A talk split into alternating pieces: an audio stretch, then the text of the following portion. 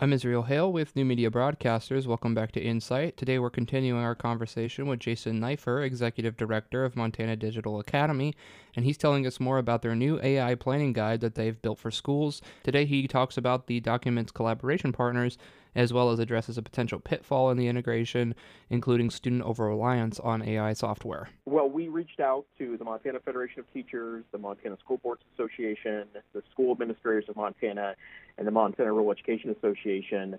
Um, both to get their thoughts um, on the guide. Uh, we particularly received some great advice from the Montana School Board Association, which is developing model policy uh, for schools to adopt uh, to help them from the, the school's policy standpoint. But we also wanted to show a unified front of all uh, Montana leaders working together to create a good environment for schools to tackle the generative AI technology that's coming towards us. And in a lot of ways, technology is moving a lot faster than what I think our last major technological push was, was the availability of the internet uh, in classrooms in the late 90s and early 2000s.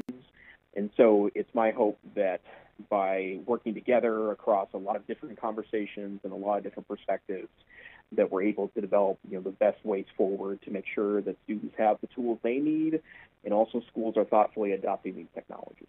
Uh, yes, I, I think that the the key risk, big picture for for teaching and learning as it relates to students is that it, it, uh, generative artificial intelligence is likely to put an incredibly functional tool set in the hands uh, of our students, and, and, of course, when they become you know members of our, our, our, our, voting community and end up in the workforce, you know I think generative AI has the possibility to provide some extraordinary tools uh, to get work uh, done, to be able to process information, to be able to uh, analyze uh, uh, information in ways we've never really had in the hands of regular users before.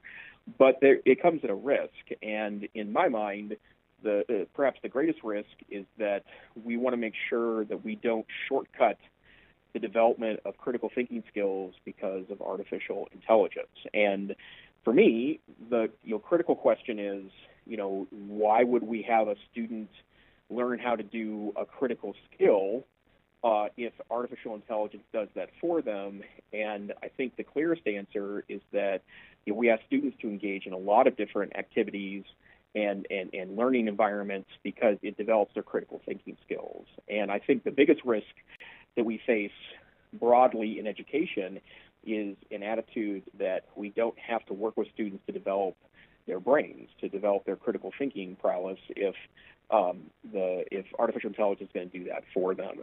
I'm Israel Hale, and this has been Insight.